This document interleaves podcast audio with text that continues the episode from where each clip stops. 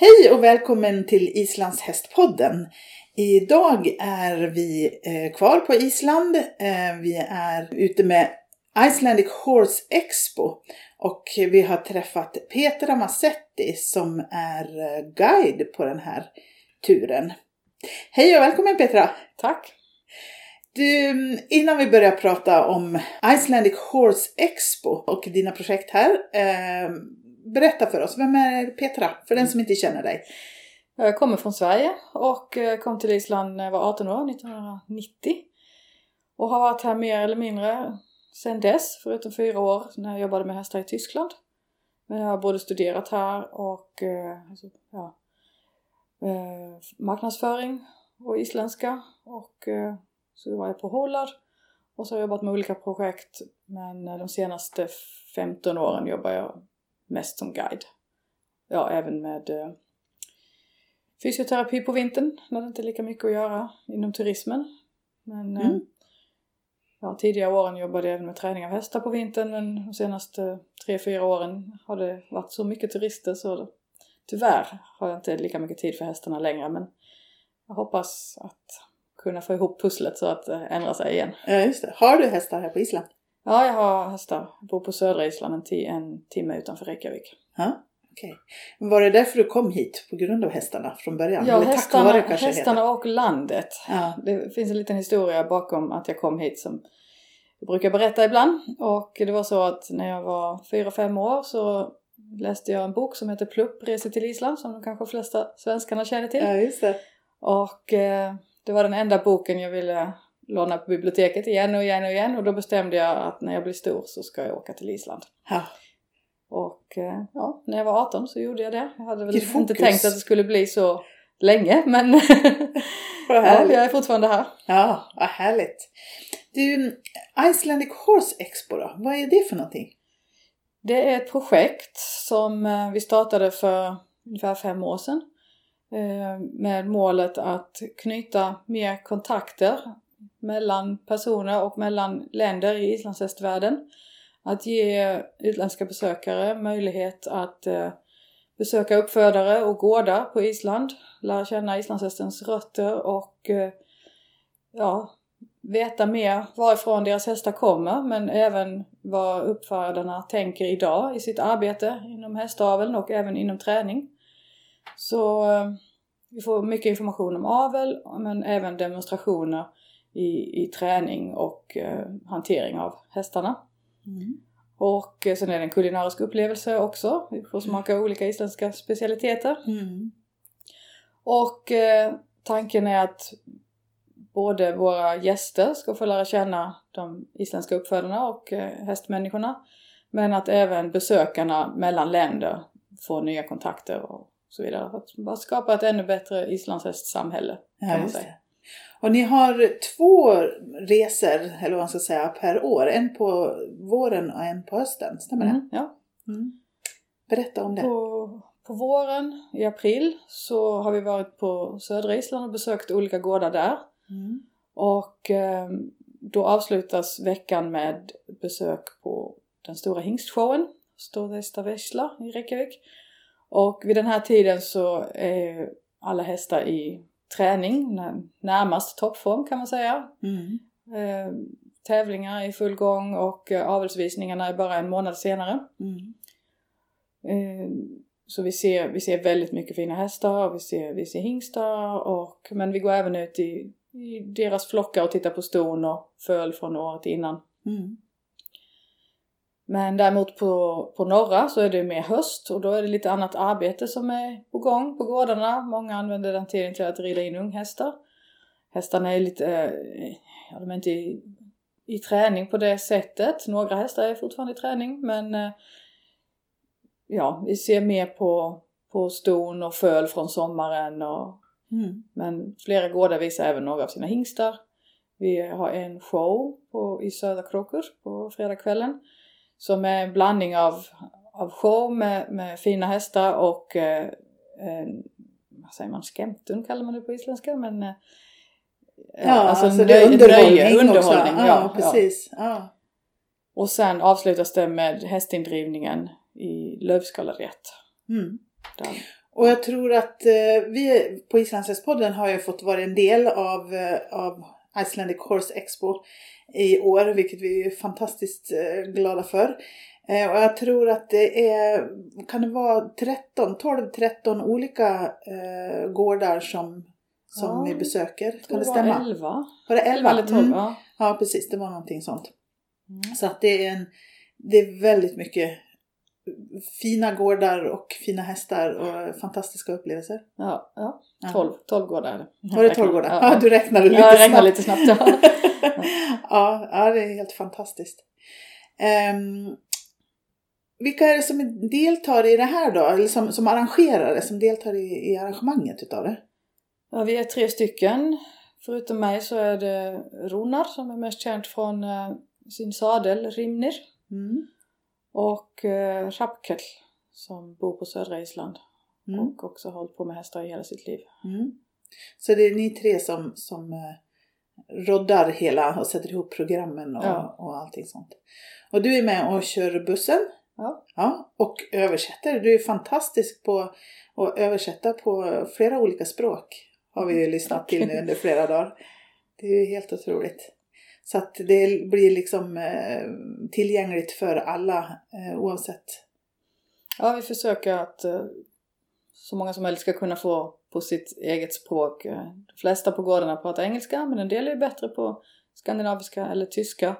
Men vi har haft mycket tyska gäster och det är inte alla som förstår engelska så då är det nödvändigt att översätta. Mm.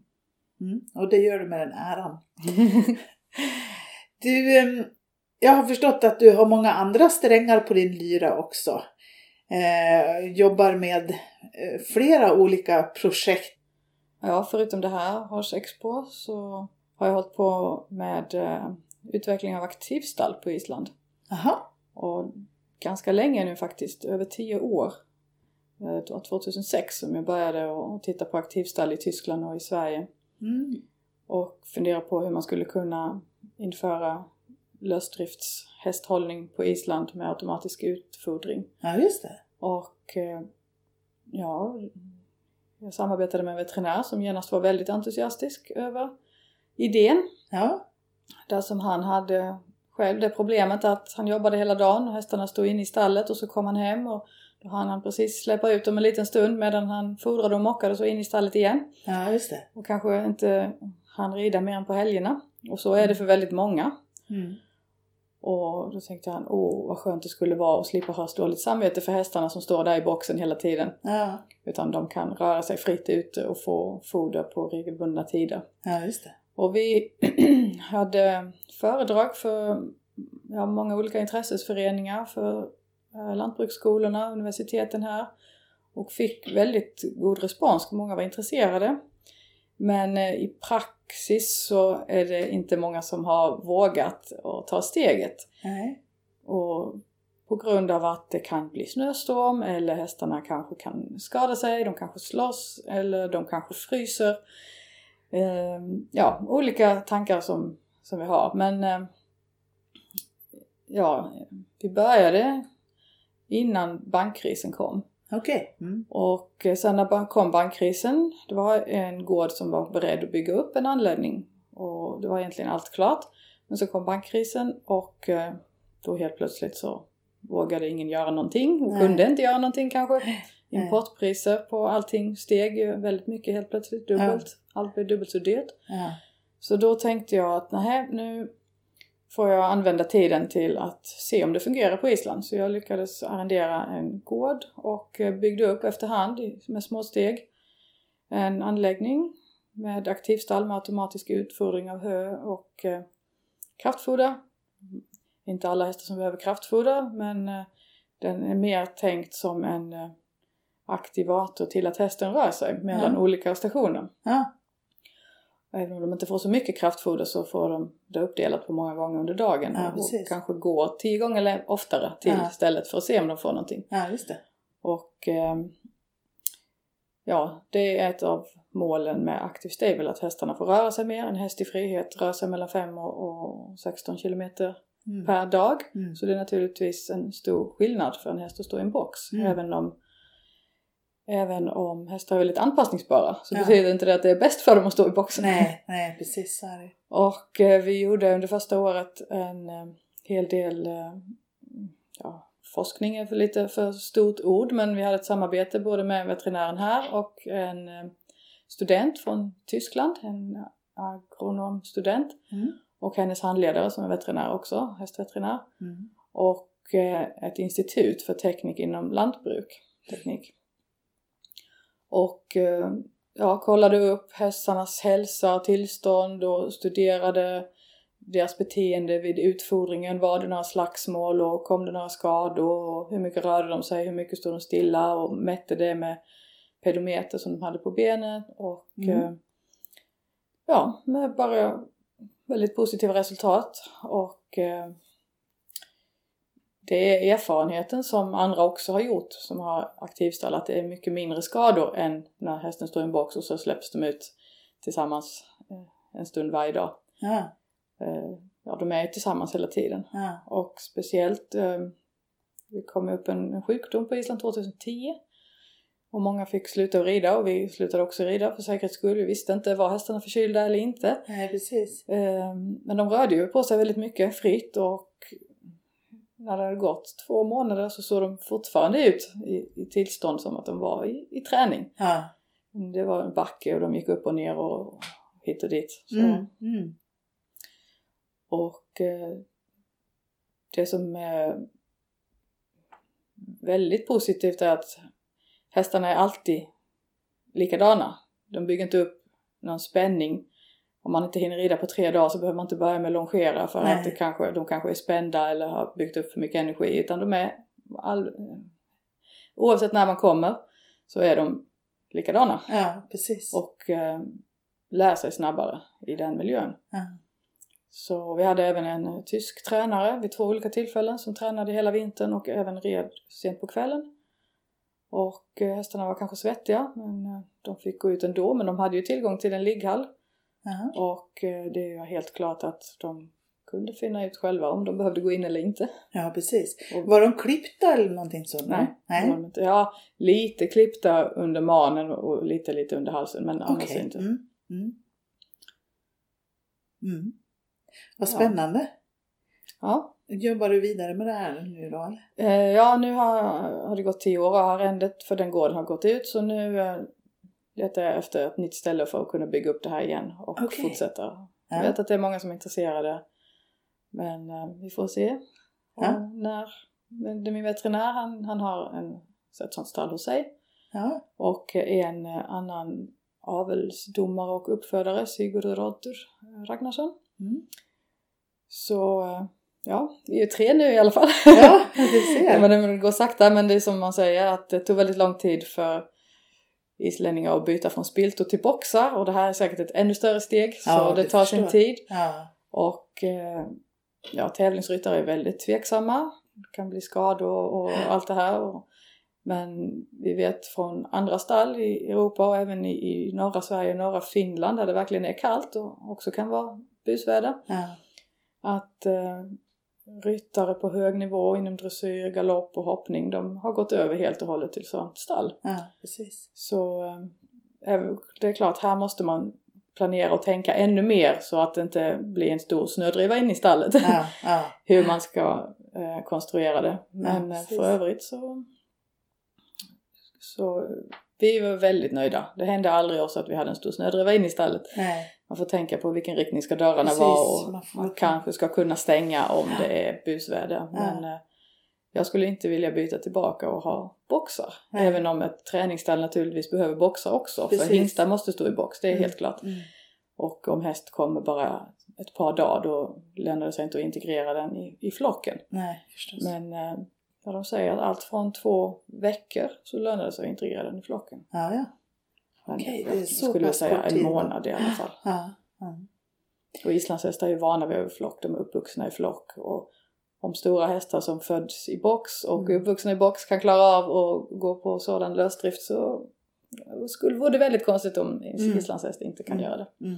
Ja, spännande. Så det är kanske mitt eh, projekt som är, har mitt största intresse. Men eh, annars har jag många intressen och eh, ja, jag älskar landet, jag tycker det, alltså naturen, det är det största, naturen och, och frihetskänslan. Ja. Och jag jobbar mycket som guide och det är just av den anledningen.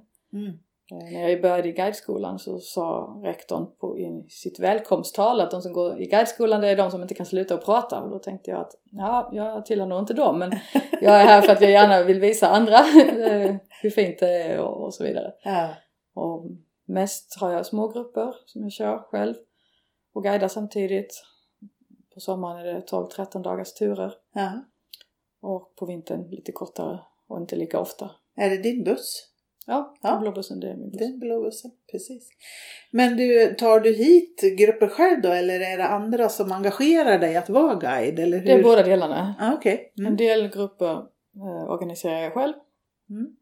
Det är gärna lite specialgrupper med kanske yoga, vandring, meditation, mindfulness eller Okej. sådana här hästprojekt. Ja. Men jag jobbar också mycket åt andra resebyråer. ja, just det. Var hittar man dina grupper någonstans eller dina resor? Jag har gjort på förfrågan. Ah, okej. Alltså inte Mm. så att jag annonserar ut en resa och så hoppas jag att Nej, folk anmäler sig utan ja, jag är ofta i samarbete med någon, till exempel en yogalärare eller Ah, nu sist hade jag en mindfulnesslärare från Tyskland som Ja. hade en grupp på 12 personer. ja. Och ja, det är roligt när det är lite annorlunda och mer tid att njuta av naturen och Ja. med alla sinnen. Inte bara skynda sig vidare till nästa ställe. Nej.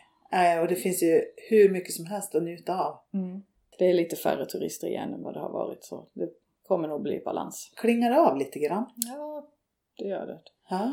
Växelkursen har ändrats och det har blivit dyrare och Mm. priserna har höjts inom många områden väldigt Mm. mycket. Mm. Och det gör nog att en del tvekar, speciellt eh, på de riktigt långa resorna och dyra resorna. Ja, det är en fantastisk miljö att uppleva.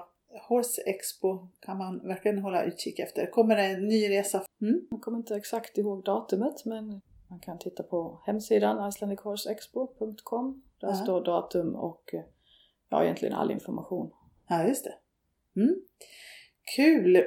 Eh, stort, stort tack för att du tog dig tid att göra den här intervjun och för att vi har fått uppleva Island med dig. Det var verkligen roligt. Tack så mycket!